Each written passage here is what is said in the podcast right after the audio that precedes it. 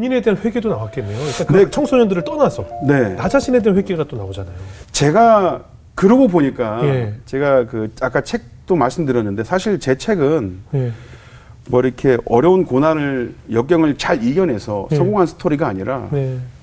전혀 목사로 준비되어 있지 않던 인간을 음. 하나님께서 어떻게 몰아가시고 어떻게 회복시켜 음. 가시는지를 보여주고 싶은 내용이거든요. 그러니까 제가 불량 청소년들을 교화한다고 하는 건 그 굉장히 좀 어줍잖은 얘기였어. 어줍잖은 꿈이었었죠. 네네. 뭐 저도 제대로 변화되지 않아놓고 뭐 아이들 무슨 변화를 시켜요. 그렇죠. 그러면서 그 하나님의 열심을 읽으면서 아 말씀이 아니고서 사람을 변화시킬 수 없다라는 그걸 깨달음을 예. 얻고 나니까 그때부터 말씀에 대한 열정이 생기고 말씀에 대한 열정이 생기니까 예배가 기뻐지기 시작하는 거예요. 아. 예배가 기뻐지니까 말씀을 볼 수 있는 열정이 더 생기는 거죠. 예. 그러니까 제 상태가 그렇게 변화되어져 가면서 음. 저 스스로도 야 이거 말씀으로 변화시킬 수 없는 사람들 예. 말씀으로 변화시킬 수 있는 설교자가 되자 음. 그런 꿈을 이제 다시 한번 그런 동기부여 그런 비전을 갖게 되는 겁니다. 근데 이제 아버지에게 받은 상처라든가 어릴 때부터 교회에서 받던 그 교회의 상처들이 네. 그대로 남아 있는 상태에서 네네. 내가 이제 은혜를 받았지만, 근데 그런 상처에 대한 회복이 좀 생기던가요? 근데 이거는 정말 중요한 것 같아요. 네. 어, 사람이 물론 사람과 대화해서 예. 뭐 상처받는 게 있으면 사과받고 예, 예. 서로 대화하고 풀 수 있는 것도 있지만 하나님께서 그 이상의 것으로 만져주시고 회복시켜 주시면 그건 아무것도 아니라는 게 느껴지는 거죠. 네. 그러니까 말씀으로 사람들이 변화되어지고 제 마- 감정이 변화되고 그 전까지 아버지 일들과 관련해서 맞물려서 교회에서 전혀 누릴 수 없던 은혜들을 예. 예배 가운데 경험하고 느끼다 보니까 음. 아, 그런 건 진짜 아무것도 아닌 게 되더라고요. 늘 예배 가운데 뭐 눈물을 흘리고 감격하고 이런 것들을 처음 경험하다 보니까 예. 예. 배 시간이 그리워지고 예. 예, 아버지한테 받는 상처도 늘 여전히 있어요. 예, 있는데 있죠, 예배를 통해서 다시 한번 그냥 마음이 이제 다스려지고 녹여지고 하는 것들. 음. 아, 이건 진짜 하나님께서 만져가시는 거구나라는 것들을 그때 당시에 처음 느낀 거죠. 그러면은 그 이전과 또 가치관이나 뭐 삶에 대한 태도나 뭐 그런 생각들이 확 바뀌게 되는 건가요? 네, 네. 이게 제가 살아온 여정들을 보면 목사로서 제대로 좀 이렇게 다듬어지고 훈련되어 있는 그런 삶은 아닙니다. 네. 그래서 저는 지금도 그런 생각을 해요. 하나님께서 나를 목사 만들어 놓으신 거는 네. 신학교를 보내신 거는 네.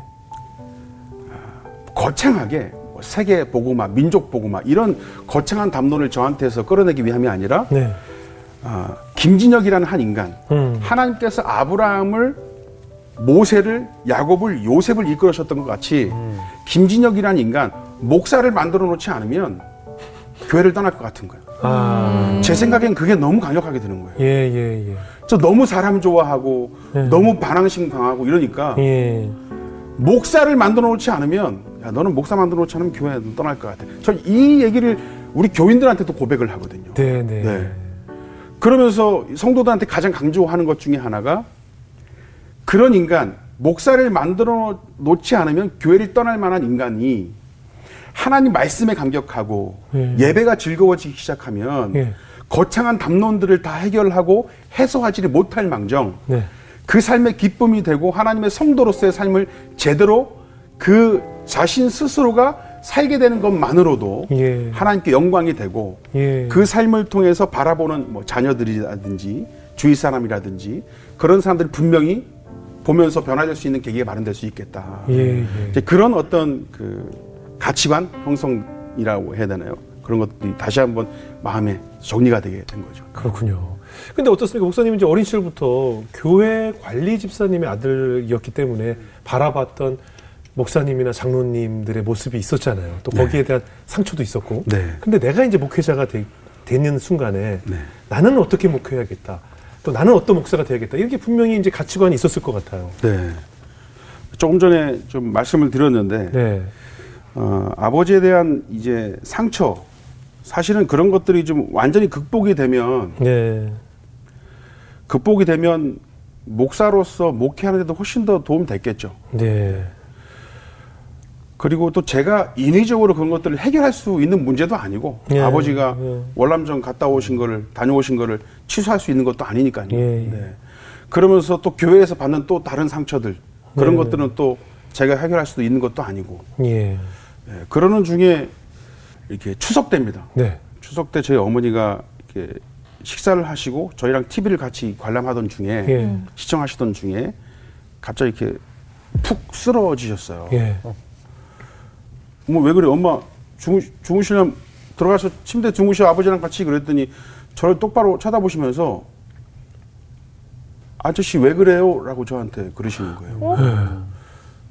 그 눈빛을 보니까 장난치는 게 아니에요. 예. 정말 저를 정말 생소하게 쳐다보시면서 에이 엄마 장난치지 마 빨리 들어가요 그랬더니 아 아저씨 뭔데 저한테 그래요 이렇게 저한테 그러시는 거예요 그래서 어머니 이상하다 그래서 눈을 이렇게 보니까 동공이 많이 확대가 되고 예. 맥박도 굉장히 빠르고 그래서 위험한 상태다 그래서 예. 응급실로 이렇게 모셔갔거든요 예. 예. 응급실로 모셔갔더니 갑자기 그 간호사가 이렇게 뛰쳐나오시면서 저희 아버지랑 형님이랑 저랑 이렇게 있는데 모진순 환자 간 이식 수술 받지 않으면 돌아가신다고 했는데 왜 그냥 가셨냐고 어. 저한테 그러시는 거예요.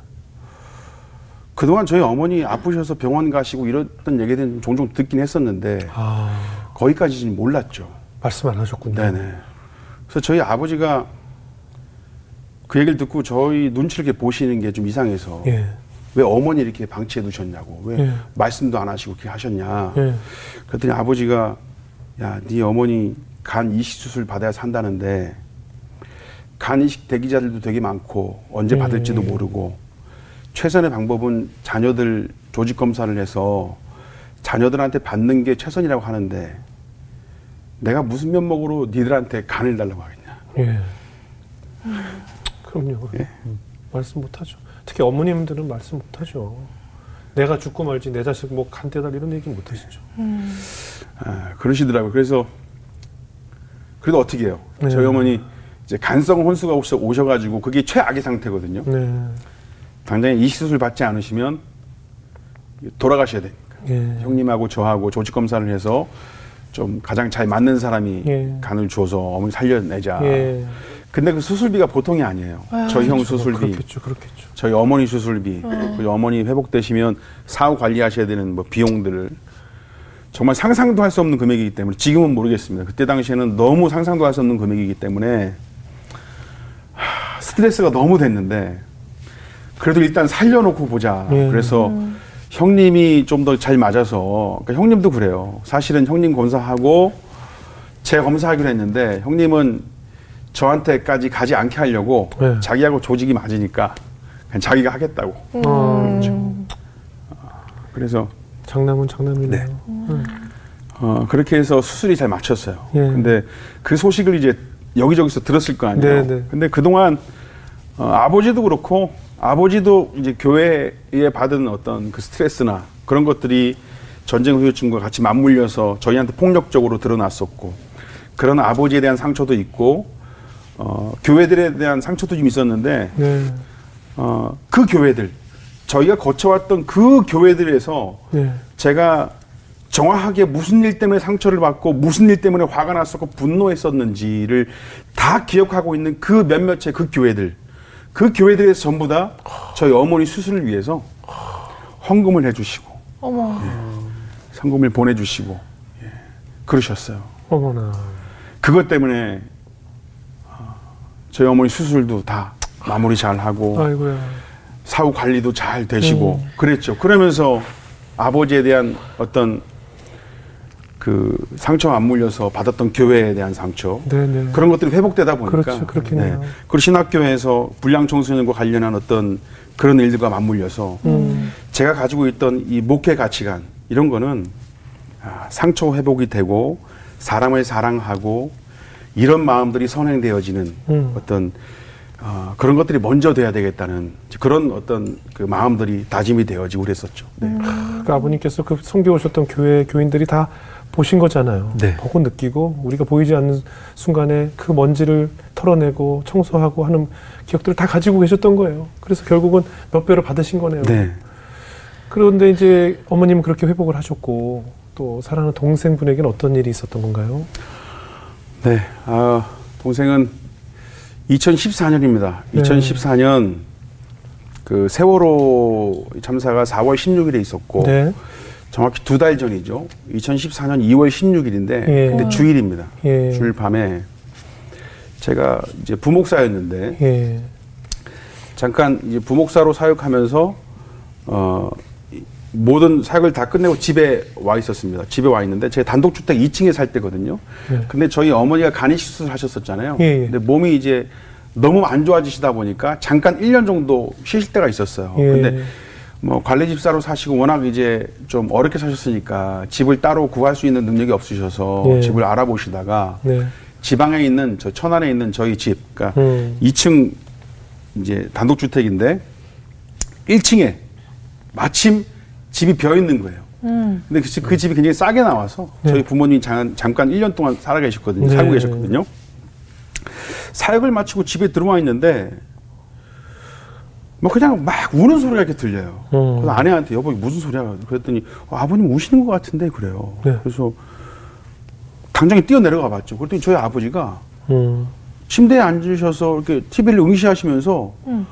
아이고 우리 친구 죽었다 우리 친구 죽었다 그러시는 거예요. 그래서, 그래서 무슨 얘기냐 봤더니 이집트에서 예. 예, 성지순례객 폭탄 테러로 인해서 그러니까 이슬람 원리주의자들 자살 폭탄 테러 때문에 어, 한국인들 세 명이 죽은 일이 있었는데 맞아요. 기억이 나요. 네네네. 맞아요. 그 뉴스를 보시면서 아버지가 그러시는 거예요. 근데 뉴스를 보니까 어. 한국인들이 사망했다는 소식은 있는데 누가 죽었는지는 얘기는 없어요. 네, 근데 어떻게 해요? 그리고 성지순례객이 한두 명도 아니고. 그렇죠. 네. 그래서 제가 아버지한테 아빠 진규가 지금 터키에 가 있을 녀석이 왜 벌써 이집트 가서 저러고 있더 죽겠냐고 네. 그랬더니 아니라고 진규 죽었다고.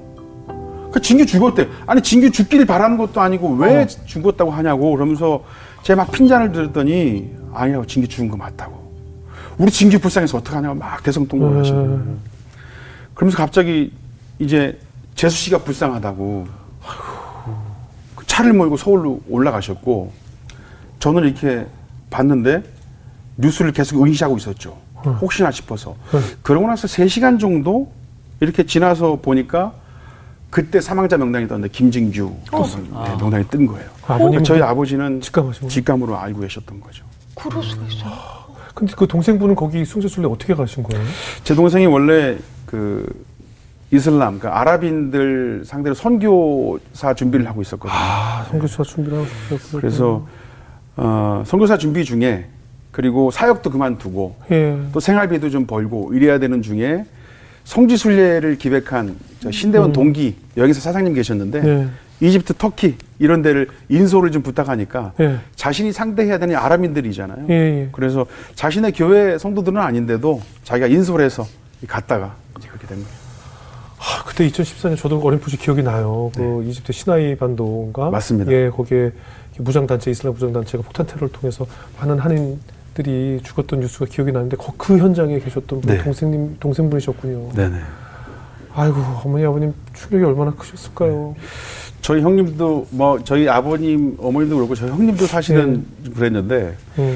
저희 아버지 어머니 받으셨던 충격도 충격이었고 네. 어, 어렸을 때부터 같이 아버지한테 그렇게 맞으면서 컸던 저희 형님 같은 경우는 네. 사실은 이렇게 묵묵히 한번 대들었다가 한번 맞았지만 묵묵히 그냥 맞으면 맞는 대로 음. 집에서 늘 성실하게 있는 사람이었거든요. 네. 저 같은 경우는 아버지한테 대들고 가출을 하고 사실 고등학교 때도 가출을 한번 했었어요. 예. 가출을 한번 했었는데 그런 식으로 저는 해소를 했었던 것 같아요. 예. 근데 저희 형은 묵묵히 그냥 기다려주고 참고 있었던 사람이죠. 음. 그러면서 저는 동생 그 소식을 듣자마자 이거 동생이 어떻게 그런 일이 벌어져요. 음. 너무 슬퍼서 비행기 타고 가는 중에도 늘 울고 그러는데 저희 형은 또 저 동생이라고 다독여주고 음. 그랬죠. 그리고 이, 이집트 현지 가서 동생이 그렇게 이제 동생 시신을 확인하러 가야 되는데 이집트는 장례 문화가 좀 다릅니다. 아. 그래서 뭐 이렇게 냉동 보관하고 뭐 이런 것도 없어요. 갔더니 뭐 샤르멜 쉐이크 국제병원이라고 하는데 국제병원이라고 하는데 뭐 병원 같지도 않아요. 음. 저 뒤쪽에 쓰레기 소각장 같은 같이 생긴 곳에 예. 냉동 창고가 딱 하나 있는데 냉동실도 네 개밖에 없고 오셔서 동생 시신 확인해라 맞는지 그래서 들어와서 보니까 아. 열었는데 폭탄 테러범이 이렇게 버스에 뛰어 올라올 때 예. 처음에 1차로 저지했던 게 제 동생이었거든요. 그건 전 몰랐어요. 아, 예, 거기 계셨던 분들이 이제 증언을 해주셔서 알게 된 네네네네. 거죠. 나중에 그 출입국 관리 업무 보러 가셨던 가이드셨던 분이 오셔서 확인하고 끌어내리면서 그분 시신이 가장 크게 훼손됐었고 예. 1차로 제지했던 게 제 동생이었기 때문에 폭탄이 터지면서 앞에가 완전히 다 만신창이가 된 거예요. 그래서 그 시신을 확인했는데 동생이 맞아요. 아 근데 그때까지 저 너무 많이 울어가지고 그냥 아무 생각이 들지 않더라고요. 그래서 제 동생 확인하고 저 나왔는데 형한테 진규 맞다고 형 진규 맞아. 그리고 형이 들어갔는데 음. 그동안 묵묵히 저 위로하고 이제 했던 음. 형인데 터지죠. 눈물 터지죠.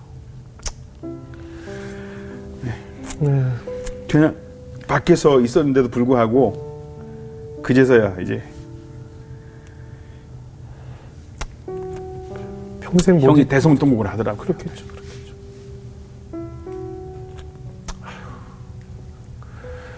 아, 그 평생 못 잊을 트라우마가 될 거예요. 정말 그 정상적인 사망자를 확인해도 사실 굉장히 오래 남는데 이렇게 굉장히 폭탄 테러의 희생이 됐으니 아버지는 또 얼마나 마음이 찢어졌을까.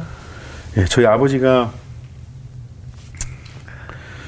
동생이 그렇게 되고 나서.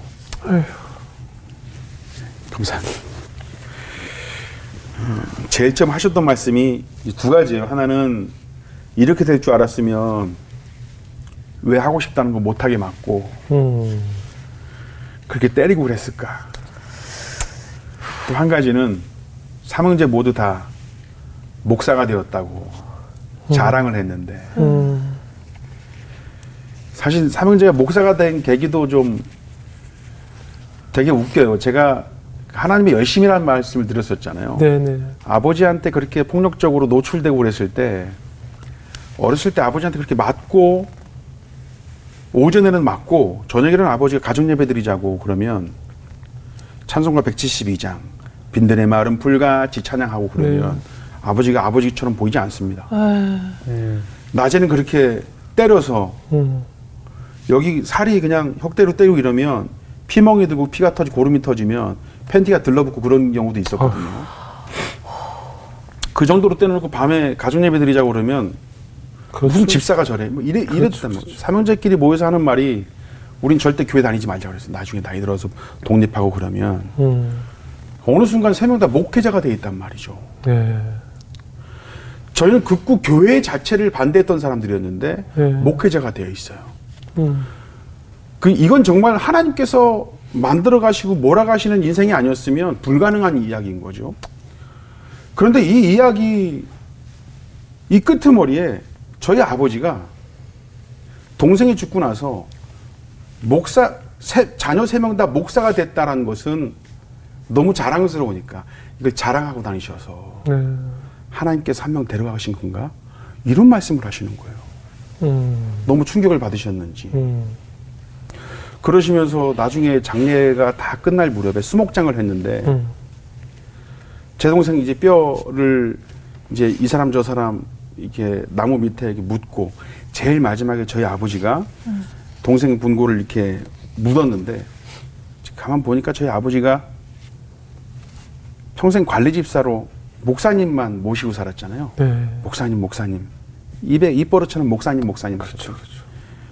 동생 그 분고를 이렇게 묻으시면서 제일 마지막에 묻으시면서 응. 무릎 꿇 꿇고 거기다 대고 이렇게 말씀하시더라고요. 목사님 안녕히 가십시오.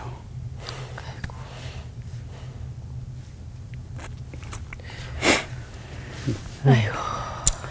예. 그러니까 뭐, 잘, 아, 아버지는 그 이후에는 어떻게 잘 지내시나요?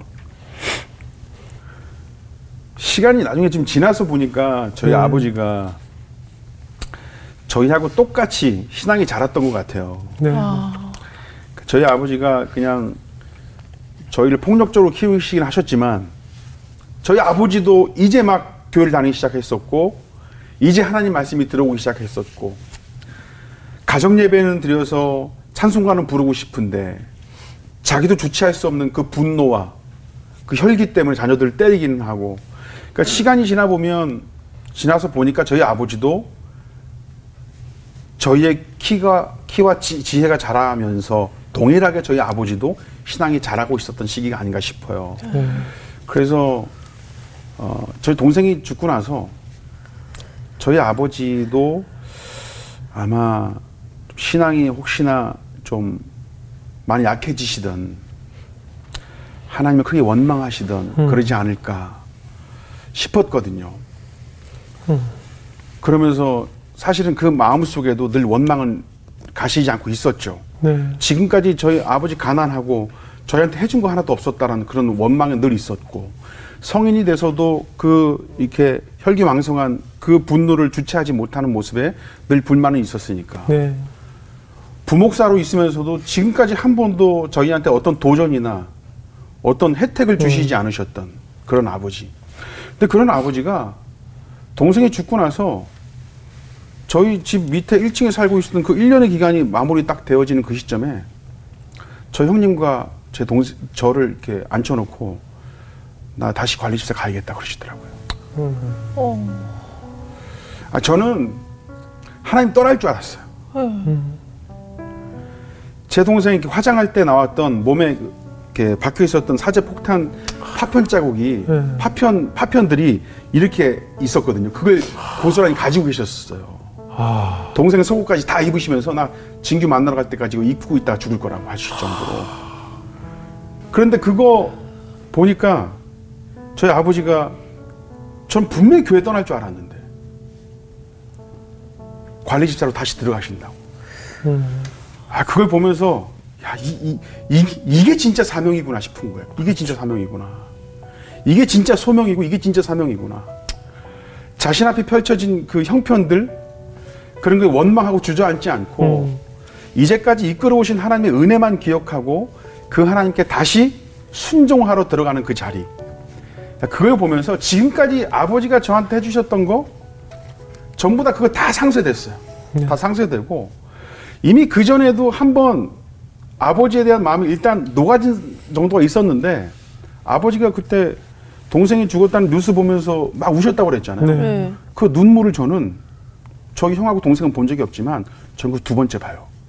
어. 저 고등학교 때도 가출을 한번 했다고 그랬는데 네네. 그때도 아버지가 아침에 아침부터 아버지가 막 되게 혼내셔가지고 그때 그냥 에라이 모르겠다고 친구 꼬셔서 가출했을 때거든요. 네네. 가출해서 그 저희가 살고 있던 동네에서 한 두 시간 정도 가면 경기도 광릉 수목원이 있습니다. 그 네네. 수목원에 가는 길에 주유소가 하나 있는데 지금도 있는지 모르겠어요. 거기서 전주에서 같이 생활했던 친구들이 몇 명 거기서 아르바이트를 하고 있어가지고 네네. 거기 들어가 있었어요. 집에 저 들어가기 싫어서 연락도 안 하고 한 일주일쯤 됐나. 새벽에 이렇게 갑자기 누가 밖에서 막 두들기는 소리가 들려요. 그거 산자락이고 뭐 누구 찾아올 사람도 없기 때문에 이상한 사람이다 싶어서 그냥 팬티 차림으로 옷도리만 벗은 상태에서 무섭게 보여야 되기 때문에 담배 하나 물고 이렇게 담배를 이렇게 연기를 푹 뿜으면서 문을 열면서 누구야 하고 소리치면서 나갔는데 저희 아버지가 거기서 울고 계시더라고요. 어. 우시면서 저한테 들어가자고. 음. 그것도 되게 좀 신비로운 게, 그 누구한테 연락하지도 않았는데, 예.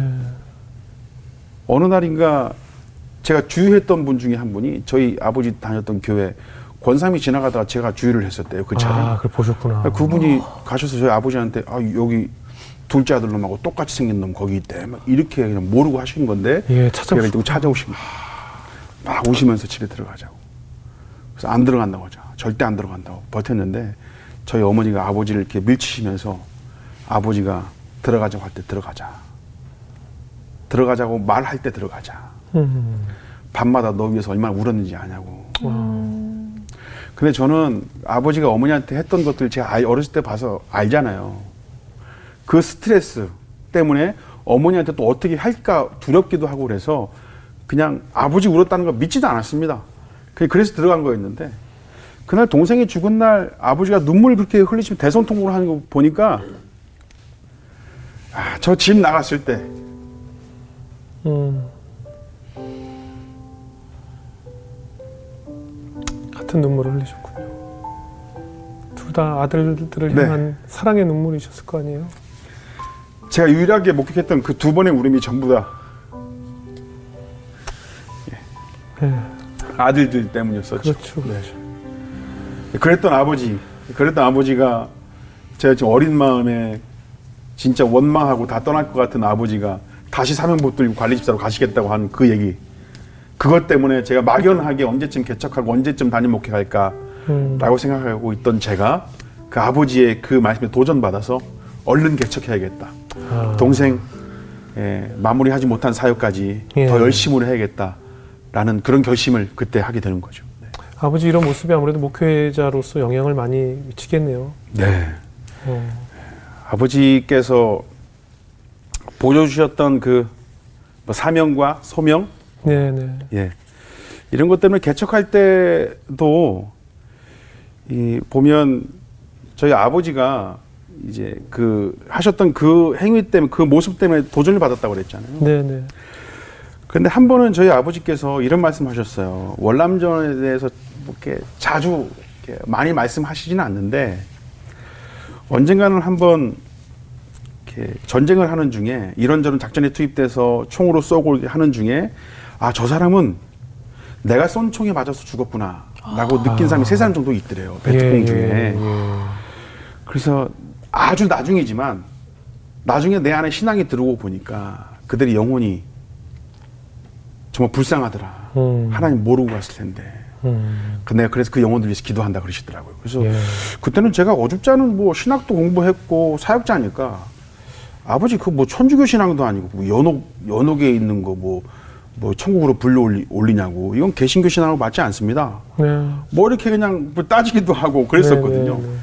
근데 나중에 그 아버지의 도전을 받고 나중에 그러고 나서 한 1년 반 정도 있다가 개척을 한 거거든요. 네네. 개척을 나서 하고 나서 목회를 할 때 담임 목사가 되고 나니까 예. 저희 아버지께서 영혼을 위해서 기도한다라는 말. 그게 무슨 의미인지를 알겠더라고요. 예. 요한 3서 1장의 말씀 보시면 그 말씀에 보시면 사랑하는 자여 내 영혼이 잘됨 같이 내가 잘되고 강건하길 내가 간구하노라 그러거든요.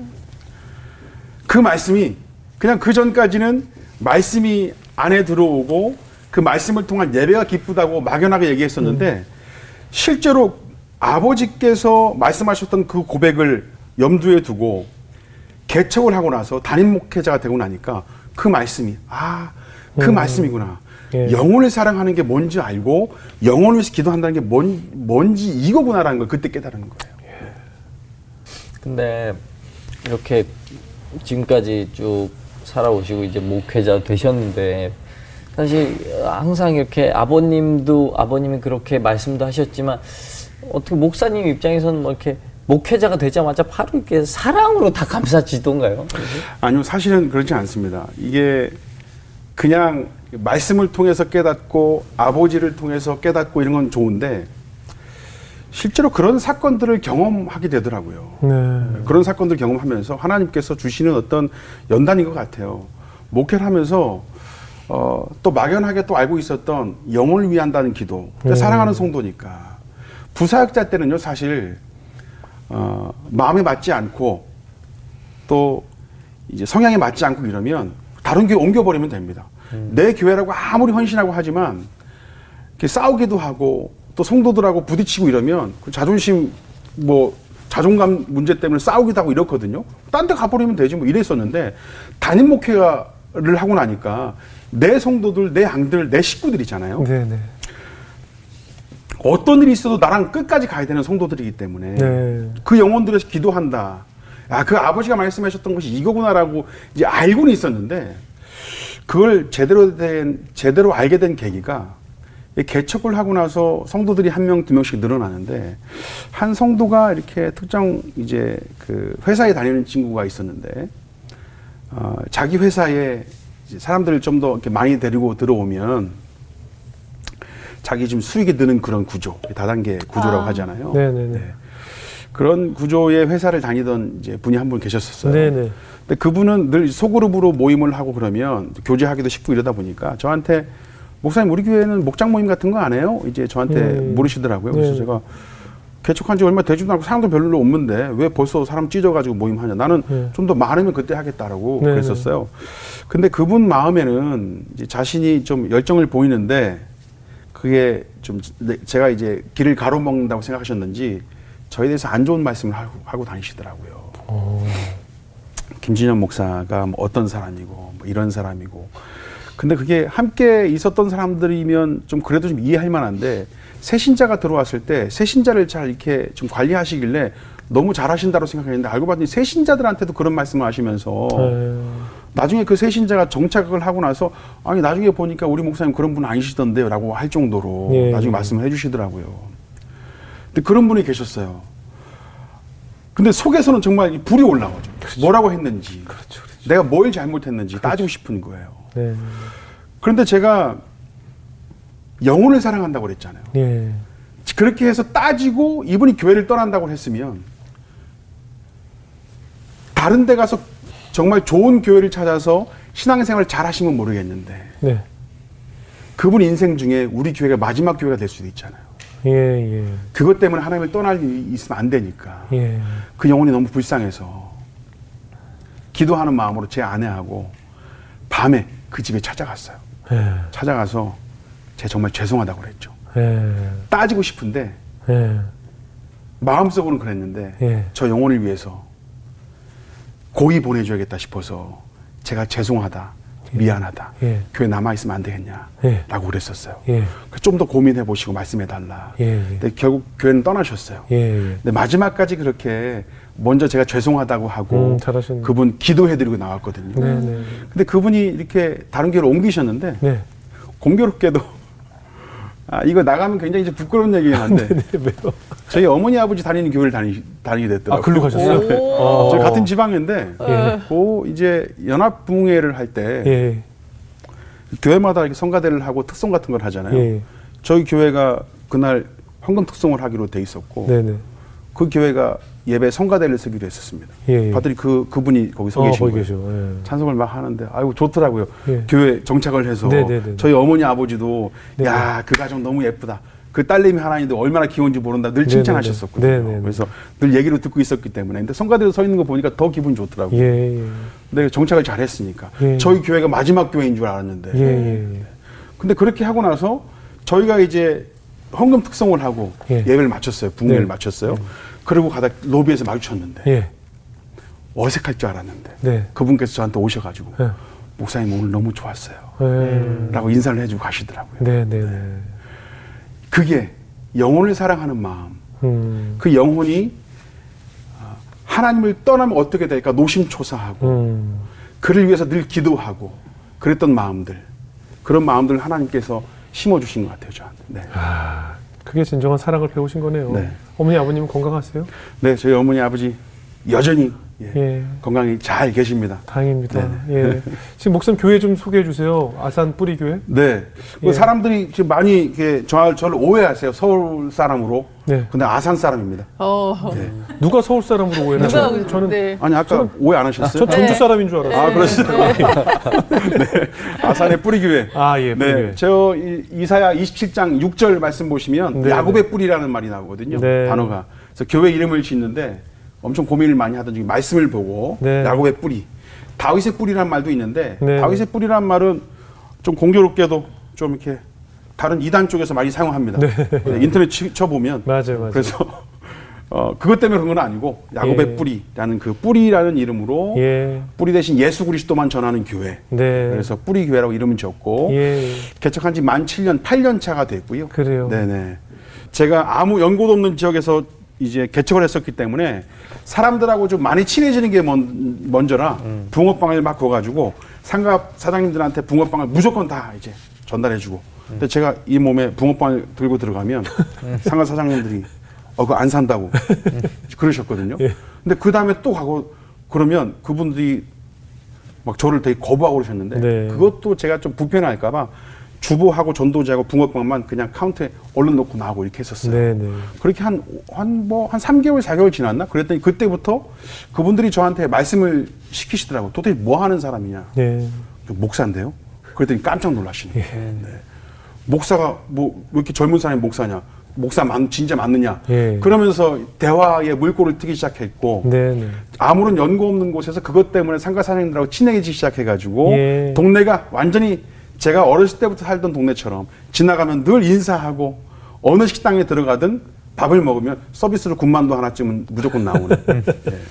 예. 그러면서 상가 사장님들한테 전도해봐야 주일날 문 닫지도 않는데 예, 예. 그, 그런 수고를 왜 맨날 하느냐는 얘기도 많이 들었었거든요. 예, 예. 근데 그런 얘기를 들을 때, 때쯤에 우리 상가 사장님 한 분이 예. 교회를 또 나오기 시작했고 어. 예. 네. 그렇게 한 분 한 분 소문 듣고 음. 전도돼서 나오고 그렇게 성장하는 또 그런 교회입니다. 아, 그러시군요. 혹시 뭐 자녀들 중에 속색이거나 자, 가출 아이가 있거나 이런 분들이 아이들 데리고 가도 자, 자, 아이, 그럼 교육 잘 그렇죠. 시키시죠? 예, 예, 예, 네. 그냥 맡겨놔도 되죠. 아, 그러면 이제 적당히 잘 예, 적당하게.